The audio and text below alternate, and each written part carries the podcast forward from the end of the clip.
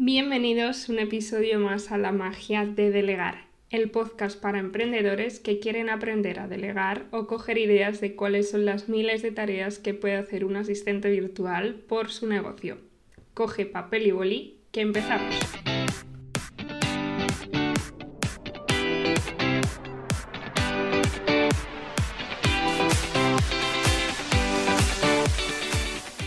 Hola a todos. Hoy tenemos otro episodio más en la sección de entrevistas de la magia de delegar. Hoy tengo el súper placer de que nos acompañe Miguel Sanz, fundador de Bisiesto Studio. Miguel Bisiesto para muchos. eh, Bisiesto Studio es una super agencia de publicidad, diseño de producto y todo lo relacionado con la estrategia de marketing de tu negocio, aunque ahora nos contará un poquito el más. Y nada, bienvenido Miguel, muchas gracias por aceptar la invitación y venirte al podcast a contarnos. Vamos, es que ya estabas tardando, creo que soy de los primeros y aún así estoy como con celos de no haber sido el primerísimo. Muchísimas gracias a ti por, por traerme por aquí, permitirme hablar un poco de mi ombligo y, y acompañarte en esta aventura. El placer es mío. Eh, bueno, la primera pregunta que es sencillita, que es para que nos cuentes un poco quién eres, a qué te dedicas y bueno, qué hace un poco Bisiesto y, y qué papel es el tuyo en, en Bisiesto, dentro de Bisiesto.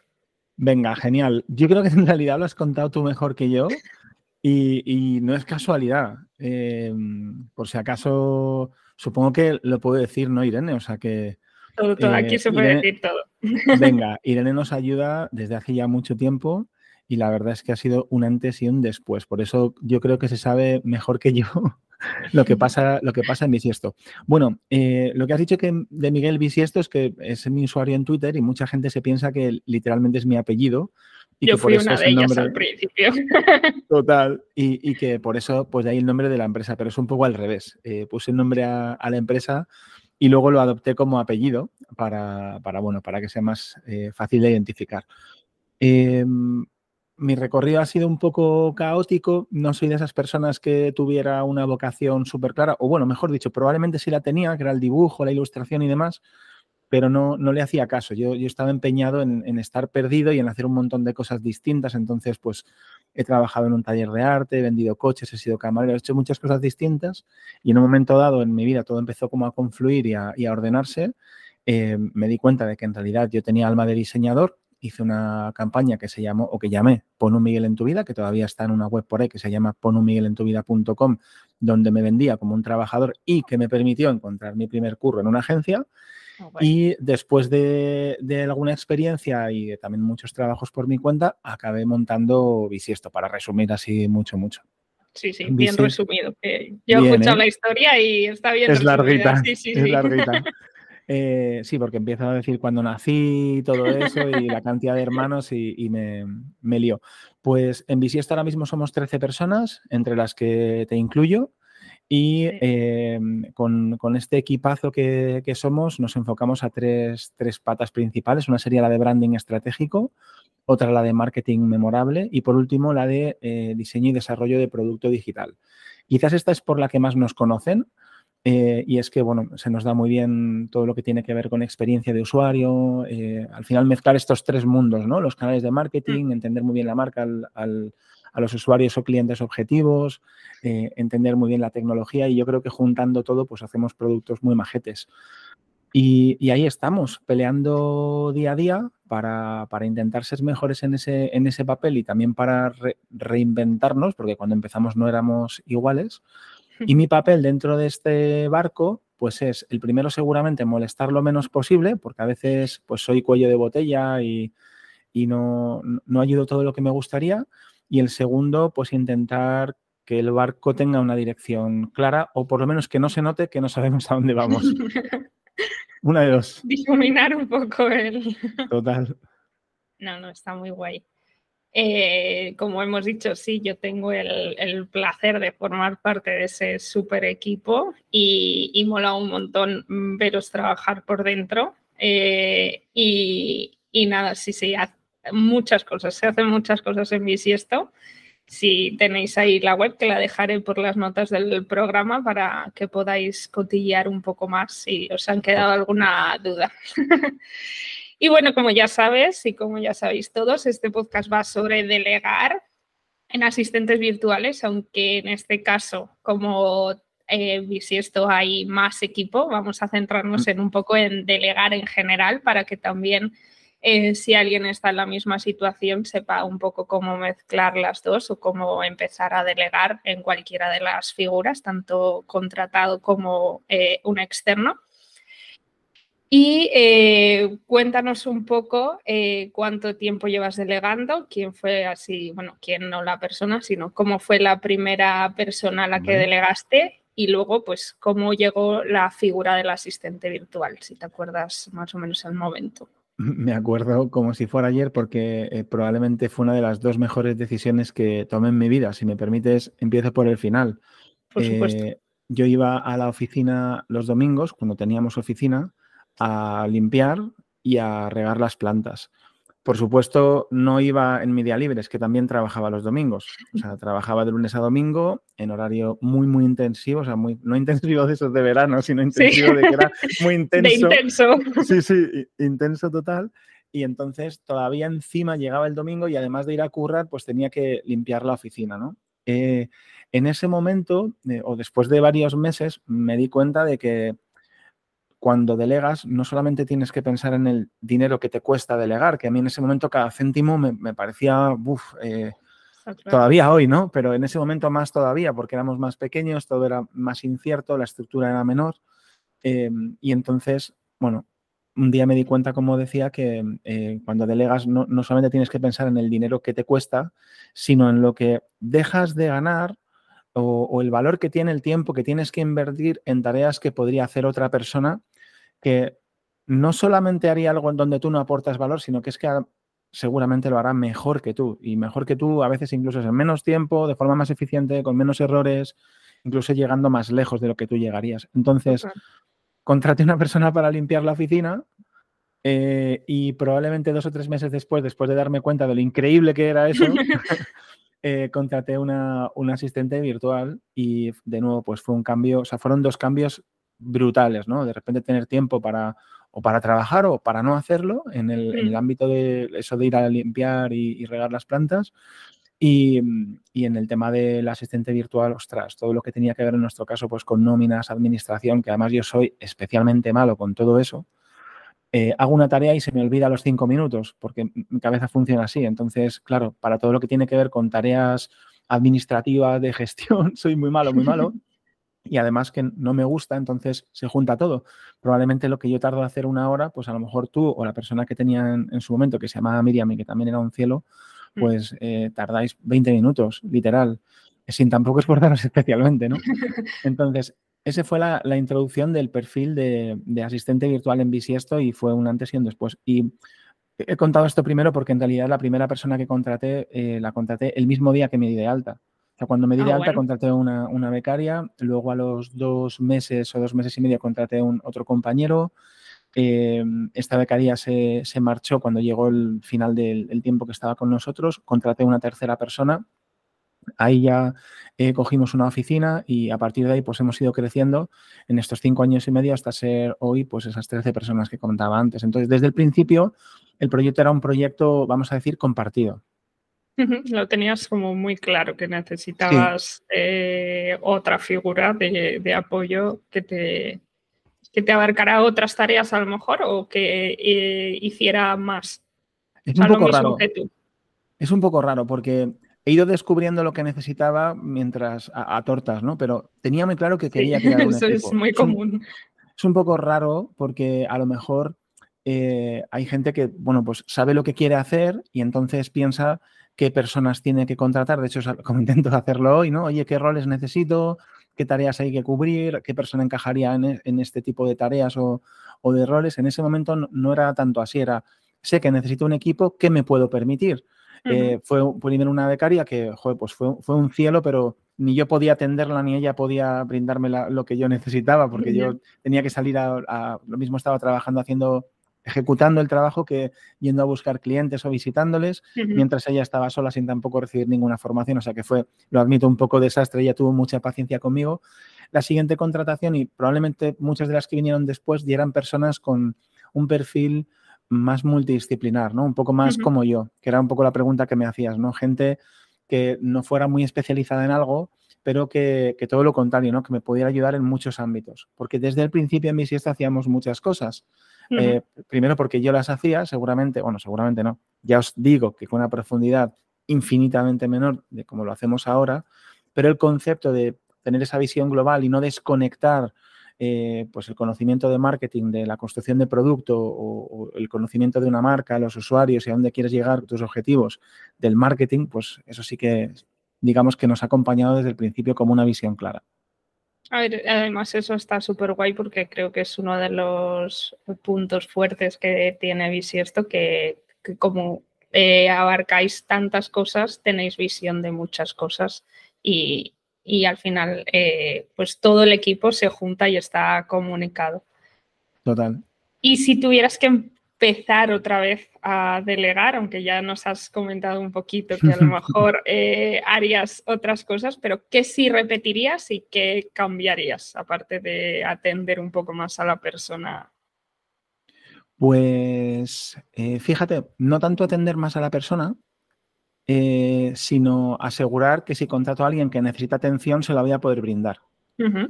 Entonces, un poco con esa línea de pensamiento, seguramente la primera persona que contrataría sería la segunda que contrate en esta ocasión, es decir, una persona que ya tenía cierto recorrido, probablemente no podría ser muy senior porque no tenía pasta para pagarle, eh, o para pagarla, pero, pero sí que tuviera pues un conocimiento mínimo y agilidad ya adquirida de pues una o dos experiencias previas o que fuera una persona con mucha hambre. Si fueran las dos, pues, pues mucho mejor. Eso siempre y cuando montase un, proyecto igual que el de ahora, ¿no? Pues lo que digo, con esta visión global.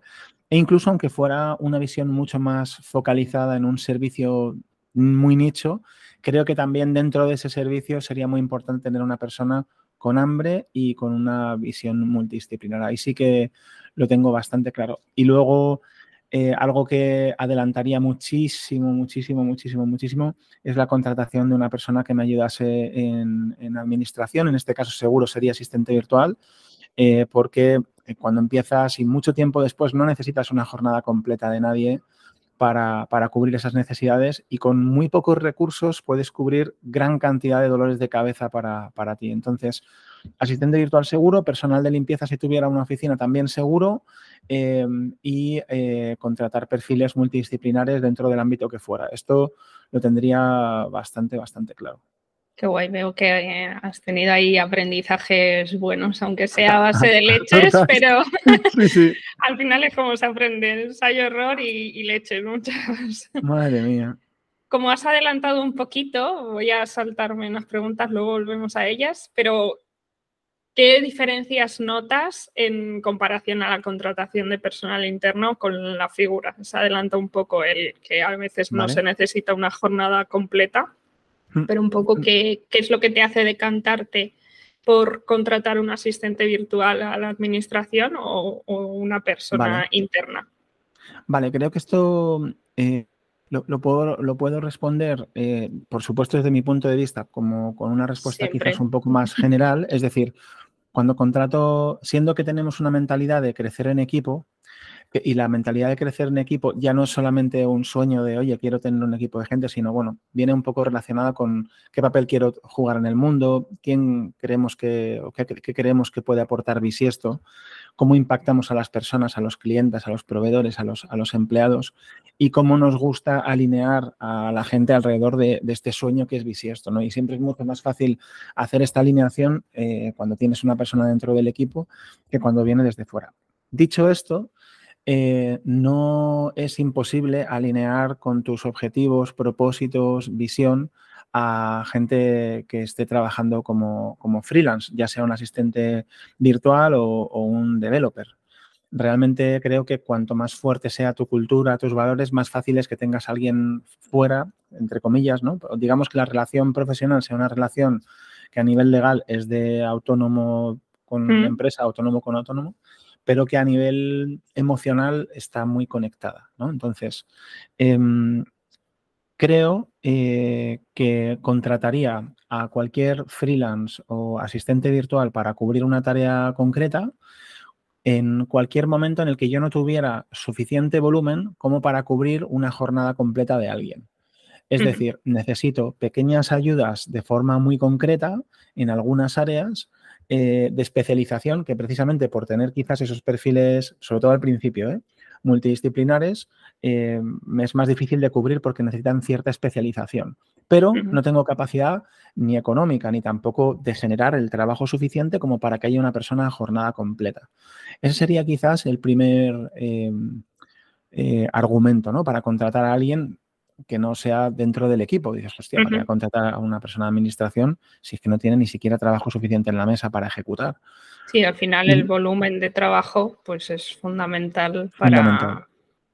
Claro, y luego, em, no me lo has preguntado exactamente, pero ¿cuándo revertiría la situación? Seguramente es cuando ya estoy pagando a una persona externa eh, lo mismo que me costaría alguien que está dentro de casa eh, y que probablemente podría abarcar más tiempo por menos eh, eh, precio. Es decir, a partir de un momento dado, si tus tareas no paran de crecer y llega ese momento en el que tienes que incorporar, me da igual, insisto, un desarrollador o un asistente virtual en administración o lo que sea, llega un momento en el que a lo mejor estás pagando más a esa persona externa de lo que te costaría tener a alguien dentro, pues como decía, muy alineado, compartiendo horarios con tu equipo y demás, que tiene otras ventajas, ¿no? Pero, ostras, es que son cinco años y medio, mm, ahora mismo somos 13 personas y todavía creo que no tenemos un volumen suficiente como para alguien de administración. Entonces, incluso si tuviéramos a alguien, si, sobrepasásemos esa necesidad de trabajo, a lo mejor necesitaríamos complementarlo con alguien de fuera, ¿no? Siempre siguiendo ese criterio. Antes de contratar a alguien, pues eh, cúbrete. Muy, muy, muy interesante. Yo eh, o sea, bueno, eh, somos los, soy la que lleva un poco la administración y... Un poco no, toda la administración, claro. Sí, pero que, que, es un poco eso, el volumen de tareas al final es, no de tareas, sino de tiempo dedicado al final, porque se pueden tener muchas tareas, pero si son pequeñas, que no lo son en este caso, pero... Eh, si, no necesitas al final una jornada normal, habitual, son 160 horas al mes aproximadamente, al final esas son muchas horas y muchas cosas que eh, lo, bueno que tiene un asistente virtual o un profesional eh, externo es que el tiempo que dedica es 100% el que ha hecho. O sea, el tiempo que pagas es, el, es 100% el que ha hecho. Entonces, eh, digamos. No es eh, tener a alguien calentando una silla que al final a nadie, a nadie le gusta ni estar sentado sin hacer nada porque es muy aburrido y, a nadie le gusta pagar porque alguien se siente en una silla, está claro. 100%, 100%. Eh, añado aquí, Irene, si me lo permites, que también luego aquí hay muchas variables, o sea, esto es como el argumento en abstracto. luego, mira, por ejemplo, en, tu caso concreto, además, que, te manejas con automatizaciones y, y, que eres una persona curiosa y que te gusta eh, pues eficientar los procesos, casi como un pique tuyo personal, es una mentalidad que, mola bastante, que ya no es solamente si es asistente virtual o no, sino a quién, a quién te traes a, casa, ¿no? Claro, y hostias, pues de repente lo que eran tareas eh, o 10 tareas se puede convertir en una automatizada porque tú lo has visto, lo has, lo has montado y estás como disminuyendo, o mejor dicho, aumentando la distancia que habría entre que estés aquí y que haya alguien contratado, porque estás, digamos, reduciendo el volumen también a la vez que trabajas. Esto es súper interesante también. Sí, al final eh, ya ha salido en más entrevistas la actitud de la persona, de, en este caso del asistente virtual, es fundamental porque es lo que hace que, que, le gane el beneficio, que no sea simplemente dos manos picando datos y ya está. Que al final hay que ponerle eh, pues, eh, esa cabeza, esas neuronas pensando y yo he estado durmiendo y pensando en cosas que se me han ocurrido para ver si estoy y luego levantarme y de apuntarlas para que no se me olviden. Pobrecita, de verdad. Eh, es, es, eso, es una cabeza más que, que busca el optimizar ese trabajo. 100%. Y bueno, yo me sé la respuesta, pero ¿qué, porque me parece súper interesante y quería que nos lo contaras. Eh, ¿Qué herramientas utilizas para la comunicación eh, del equipo y la de conmigo, conmigo propio. Vale. Pues em, digamos que por una parte tenemos Slack como un canal principal de comunicación rápida entre los diferentes equipos y personas que los conforman. Es como nuestro WhatsApp interno. Eh, lo dividimos por canales que están asociados a clientes y cada canal asociado a cliente tiene una división por hilos que tiene cada uno de los issues, mm, tareas, mm, conceptos, discusiones, ¿vale? Luego, por otra parte, eh, trabajamos con Google Suite, con la suite de Google que tiene correo, pues, eh, Meets y todas las herramientas de Google a nivel de pues, gestión de archivos de, eh, lo diré, eh, pues de tipo Excel o de tipo documento. Esto nos sirve mucho para comunicación con el cliente y para hacer comunicaciones internas, quizás a veces pues como más corporativas, más serias, ¿no? más institucionales eh, también. Y em, por último, tenemos como centro neurálgico un Notion. Notion que a priori es una plataforma que está muy enfocada a gestionar documentación, aunque hace ya creo que más de un mes sacó una funcionalidad para gestionar tareas y proyectos de manera nativa. Nosotros ya teníamos montada una, una, digamos, una mejoría sobre lo que es la base de Notion que nos, hizo Elena Madrigal, que, es un cielazo y una absoluta crack. Desde aquí le, pego un saludito. Vendrá también al podcast. Pues vamos a aprender mucho de ella. Pues nos mostró un sistema brutal que nos permite tener no solamente la documentación bien organizada y distribuida, sino que también todas las tareas. Entonces tenemos, digamos, usamos Notion como única fuente de verdad en la que alineamos eh, propuestas de clientes que entran con documentaciones de los proyectos de esos clientes entrantes. Em, todo lo que tiene que ver con las tareas asociadas a esos clientes, a esos proyectos, eh, formaciones que se han creado, que están asociadas a un cliente, a una herramienta, eh, o sea, digamos, todo un sistema interconectado de información que se convierte en, yo creo que uno de los valores más importantes de, de. Y dentro de Notion, eh, como tiene también notificaciones, eh, pues eh, es uno de los lugares en los que nos comunicamos tú y yo. Por ejemplo, cuando entra un proyecto, puedo hacerte una mención y decirte, en este proyecto va a entrar. Ahí nos hacemos algunas dudas sobre formas de cobro y se pone a funcionar. Y luego, pues muchas veces con el, correo y en concreto contigo, en, en, muchas ocasiones te hago, te lanzo cosas por WhatsApp.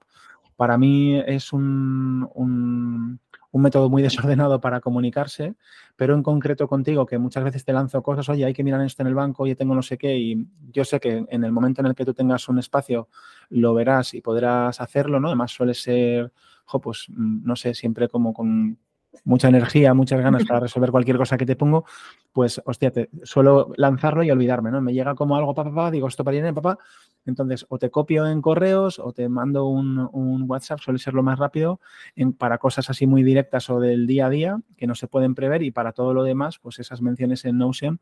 Dime tú, Irene, si me olvido de algo, pero creo que por ahí... No, yo creo que está todo... Por ahí sería como nos comunicamos. sí. Yo quiero recalcar el tema del WhatsApp, que para que los que nos escuchen eh, no lo utilicen como un, método de comunicación única y exclusiva. O sea, nosotros, eh, eh, lo que decías, me sueltas y sabes y tienes claro, que creo que es lo que quiero un poco evangelizar, es que un asistente virtual tiene más clientes y no está todo Absolutamente. el con disponibilidad exclusiva para ti. Eso habría que pagarlo de otra manera si necesitas esa disponibilidad eh, exclusiva que esté al momento respondiéndote. Entonces es eh, un poco eh, esa comunicación asíncrona, aunque sea por WhatsApp, pero saber que no tiene que responderte al momento. Em, de decir, esto se lo estoy lanzando y a lo mejor le lanzo tres cosas pero no es que quiero mm. la respuesta de ya em, de esas tres cosas o que se ponga a hacer esas tres cosas, sino a lo mejor un poco para marcar esa prioridad de decir, tienes cinco tareas, pero ha llegado un correo del banco que me pide no sé qué y necesito que eso me lo hagas lo primero. Entonces, en el rato en el que tú estés conmigo, con, mis tareas, eh, te dedicas a eso lo primero. Entonces, es un poco que es un peligroso el tema del WhatsApp, porque al final puede, puede pedirse esa inmediatez que tiene la, aplicación, pero mm. que eh, nosotros en este caso lo utilizamos como muy asíncrono de, que no necesitamos esa respuesta. Si yo le, le, pido algo o le pregunto algo, eh, tampoco sé, o sea, no, no espero esa respuesta al momento, salvo a lo mejor que digas, es que necesito una clave del banco de doble verificación o de lo que sea, que eso al final es lo que te permite el WhatsApp, el tener ese contacto, decir, cuando puedas me avisas para que te manden la clave y me la pasas. Entonces, pues Totalmente. es más rápido que el mail en ese caso, pero que eh, tener cuidado con el, con el WhatsApp que puede ser peligroso. Sí, sí, me, gusta que lo aclares también porque es verdad que es, para mí es como una especie de muro, ¿no? Es como si fuera, imagínate que, nosotros eh, trabajásemos en la misma habitación pero no siempre nos vemos y hubiera un tablón con unos POSIT, ¿no? Hmm. Y entonces yo pudiera dejarte en el tablón pues los POSIT eh, para que leas lo primero, ¿no? Eso sería quizás el, resumen para mí perfecto, como en el momento de empezar me leo los POSIT, me leo ese tablón de anuncios o de avisos y, y me pongo en marcha. Muy buena Y bueno, ya hemos dicho que llevas desde el bien, desde el principio, eh, delegando. ¿Y cuál ha sido como la lección más importante, aunque hayas dado bastantes lecciones a lo largo de todo el, episodio, pero como la más importante que has aprendido a la hora de delegar y a la hora de delegar en un asistente virtual? ¿Cómo, ¿Cuál sería el mayor aprendizaje que has tenido? Vale, a la hora de delegar, em, claro, en mi caso, cuando hablo de delegar, no, puedo pensar en delegar sin entender cómo, he contratado. Y me, da igual si es una asistente virtual o si es una persona eh, dentro de Bisiesto. Creo que una de las cosas que me ha funcionado muy bien y que no puedo seguir haciendo es contratar por, impulso o por feeling, eh, llamadlo como, como, queráis, ¿no? O sea, esa sensación de estar conectando con alguien, notar su energía. Por supuesto, para mí es muy importante entender la actitud de quien tengo enfrente, pero en muchas ocasiones esto me ha cegado un poco y al final en pues 20 minutos, 30 minutos o en, en dos entrevistas, me da igual, insisto, si es un freelance o no, no puedes notar tantas cosas, ¿no? Eh, y menos pues, si es en remoto. Eh, entonces, creo que eh, es muy importante a la, hora de delegar tener muy claro, o sea, justo lo contrario de lo que yo contaba antes, ¿no? Sí. Tener muy claro qué es lo que necesitas hacer dentro de lo que o a dónde quieres ir para ir para saber a dónde quieres para ver a dónde quieres perdón para llegar a donde quieras llegar entender qué tareas qué necesidades qué roles qué sombreros tendrías que ponerte ver de estos sombreros cuáles, eh, en cuáles eres muy bueno, muy buena y en cuáles probablemente seas menos eficiente. Em, o cuáles eh, no solamente no eres, menos, no eres tan eficiente, sino que a lo mejor te merman energía, ¿no? El otro día, esto lo hablaba hace no, mucho con Felipe Polo, que es un, emprendedor al que admiro mucho, y me, me, contaba no solamente gestionar las tareas, sino la energía que, que te aportan o que te, o que te quitan, ¿no? Sobre todo en, posiciones en las que tienes que gestionar a muchas personas y tienes una responsabilidad alta de la que depende pues mucha gente, tanto clientes como, como compañeros y compañeras. Y bueno, pues una vez tienes todo, todo este mapa, ¿no? ¿Dónde quiero ir? ¿Qué cosas tengo que hacer? ¿Cuáles son las tareas que, que yo sé hacer muy bien? ¿Cuáles son las que menos? ¿Cuáles me restan energía? Con, con esta idea en la cabeza, pues probablemente empezaría a ver qué sombreros quiero repartir y eh, intentaría hacerlo siguiendo ese criterio que he dicho, contrario a como hacía antes, no tanto guiado por impulsos. No, dejaría de tener ese feeling personal o de darle valor, pero, pero restarle y ponerlo en un porcentaje mucho más bajo, ¿no? Entender mucho mejor la parte quizás estratégica intentar dejar esa parte personal como una especie de remate y no, y no al contrario, que es lo que hacía antes. Claro, de guinda del pastel en vez de, estrella De bizcocho. Total, totalmente. Y, y error así gordo, gordo, gordo, gordo, gordo, gordo, gordo, gordo, gordo, en, especialmente contratando a, un asistente virtual en su momento. Em, para mí eh, fue muy, muy ligado con esto que decía de guiarte por feeling, contratar a una persona que en realidad eh, no está capacitada para llevar la complejidad del proyecto que tengo ahora y esto para mí supuso, eh, o, la, base fue haber subestimado el trabajo que tenemos en Bisiesto que ya no soy yo con dos tipos aquí haciendo cosas, joder, porque ya más de una decena de personas con el volumen que tenemos y las necesidades contables, pues ya, joder, pues tienes mm, unos mínimos de, conocimientos de administración y demás que tienes que tener sí o sí.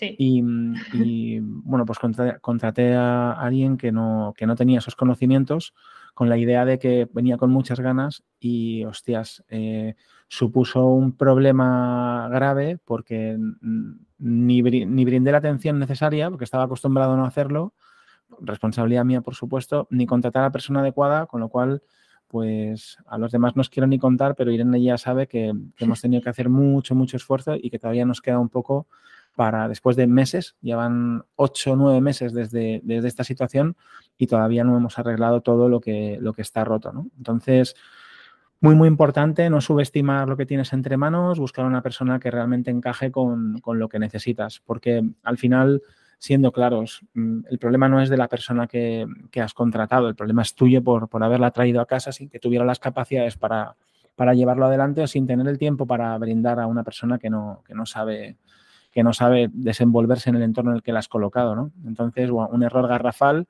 que me ha hecho pasar muy, muy malos ratos, porque al final eh, si me permites, Irene, que lo cuentes, al final esto de asistente virtual hablamos como, bueno, pues alguien viene, te ayuda, hostias, esta es la administración de tu empresa, ¿eh? Sí, sí, sí, no, hay que, olvidar que, Estás, además, eh, sobre todo en tareas de, la administración, le estás dando las llaves completas de, tu casa porque al final, eh, vale, sí, a lo mejor no, no, va a hacerte una transferencia que te quite todo el dinero, pero en una mala gestión puede, puede hacer que, que te puede peor que eh, grandes sustos, claro. O sea, al final. Mm. Eh, eh, mm, no, hay que, no hay que, perdón, lo que decíamos antes, de que hay que tener en cuenta esa actitud y esas ganas de trabajar, ese hambre, pero no tiene que ser el único requisito y, y ese ese mínimo de conocimiento de esas tareas que vas a hacer, igual que a un desarrollador, pues no contratarías a alguien que no sabe nada de código o no sabe nada de WordPress o no sabe nada de, lo que va a desarrollar para una administración o para cualquier otra tarea. Un mínimo de conocimiento, pues sí que sí que es necesario. Total, iba, eh, perdona que casi te, corto ahí a saco, es que estaba, estaba rememorando los peores momentos, por si acaso, o sea, para, para contarlo, o sea, por, situaciones derivadas de, esta, de esta mala gestión por mi parte, o sea, luego he pasado ansiedad, he estado semanas sin dormir, eh, o sea, he pasado momentos muy, muy complicados eh, y gracias a Dios al final era todo un susto, pero mm, es un tema muy serio y creo que es súper importante contar con gente de muchísima confianza. En este caso, pues mira, yo, bueno, Irene, luego, luego me das los 50 euros esos que me has prometido, pero pues gente como, como tú, o sea, gente muy, muy comprometida, que si algo no sabe te levante la mano y te diga, no sé, o necesito estos recursos para llevarlo a cabo, que tú puedas dejarle algo encima de la mesa y te puedas olvidar. Hostias, eh, eh, es que es el, la noche y el día. Al final esto también se repite mucho en todas las entrevistas, que es la confianza. Eh, al final, eh, un asistente virtual, lo que hemos dicho, se mete en tu negocio, entra y, para gestionar o para ayudarte a esas tareas y tener la confianza de si algo está mal hecho, decírselo, que no pasa nada. O sea, todo el mundo nos equivocamos, todo el mundo hacemos cosas mal, pero es mejor pararlo a tiempo que cuando ya se ha hecho una bola de nieve que ya no hay quien, quien pare eso. Al final, o tener dudas de esto no sé cómo se hace, cómo lo hacíais antes, o cómo, o cómo lo harías tú, que, a lo mejor mm. tampoco está bien hecho, pero lanzarte a hacer algo cuando no es, eh, cuando no es responsabilidad, o sea, sí es responsabilidad tuya, pero eh, depende de otra persona, sí, sí. Eh, al final, pues eso, hay que, hay que hacerlo con mucho cuidado y, al final, pues eso, hay que tener cuidadito y, la confianza de decir, oye, esto prefieres que lo haga así o así, o que no, no pasa nada por, preguntar ni pasa nada por dudar, que no, no somos perfectos nadie. Totalmente de acuerdo contigo. Y nada, llegamos a la última pregunta, ya ya estamos terminando, aunque sé que os pillo siempre un poco desprevenidos, pero como la recomendación boca a boca es, lo mejor, em, os pido siempre que me mencionéis a otro emprendedor que os guste eh, o que queráis saber eh, cómo delega o cómo hace él para gestionar su equipo o su asistente virtual. Así que te dejo ahí unos minutos de pensar que se te ¿eh? venga alguien a la cabeza. Pues sí que me, sí que me pillas. Pues mira, eh, yo creo que no tiene ningún asistente virtual y por eso puede ser interesante también, porque son además eh, dos socios. Creo que te voy a recomendar a Jorge García de Marketing Paradise. Si todavía no te lo han, no, te han dicho que se pase por aquí, creo que sería interesante. Todavía no. tengo yo en, ahí en el radar, que le sigo en su podcast y en su todo, pero, pero pues, pues es, yo creo que para, desde mi punto de vista es una persona muy, muy inteligente. Además ha llevado vamos, lleva adelante con su socio una, agencia que, supera la veintena de personas, llevan la prioridad del doble de tiempo que tiene Bisiesto, con lo cual, pues, eh, los tiros que han pegado ya son unos cuantos más. Y eh, al ser socios, pues también entre ellos se delegan tareas, ¿no? Entonces, bueno, creo que puede ser otro punto de vista y, desde luego a mí me encantará escucharle si se anima a venir. Pues le, le escribiré a ver si se animan a contarnos cómo lo hace. Venga, y si no me lo dices y le, le, mando a casa un, paquete bomba. Perfecto. no, no. Y nada, muchas gracias a todos ah, por escuchar el episodio y haber llegado hasta el final. A ti, Miguel, por venir y no pensártelo en ningún momento cuando te dije de venir. Y no os olvidéis eh, contarme qué os ha parecido el programa en la encuesta de abajo, valorarlo con cinco estrellas y compartirlo en las redes sociales, mencionándonos tanto a Miguel como a mí, eh, que dejaré los enlaces en, las notas del programa para que pues cada vez más emprendedores puedan quitarse esas tareas que no les dejan avanzar en su proyecto y puedan ir soltando y teniendo paz mental. Me gusta, me gusta. Oye, eh, perdóname, tengo que decirlo. Muchas gracias a ti de verdad, Irene. A mí me ha hecho mucha, mucha ilusión ver, ver que te lanzabas a hacer estos contenidos porque te tengo mucho, mucho respeto y, mucha admiración. Es un lujazo tenerte trabajando para, para nosotros o con nosotros. Y, y, oye, espero que te vaya suficientemente mal como para que te mantengas currando en Visión mucho tiempo. No, no, de, de no me voy. Un abrazo muy fuerte. Hasta luego.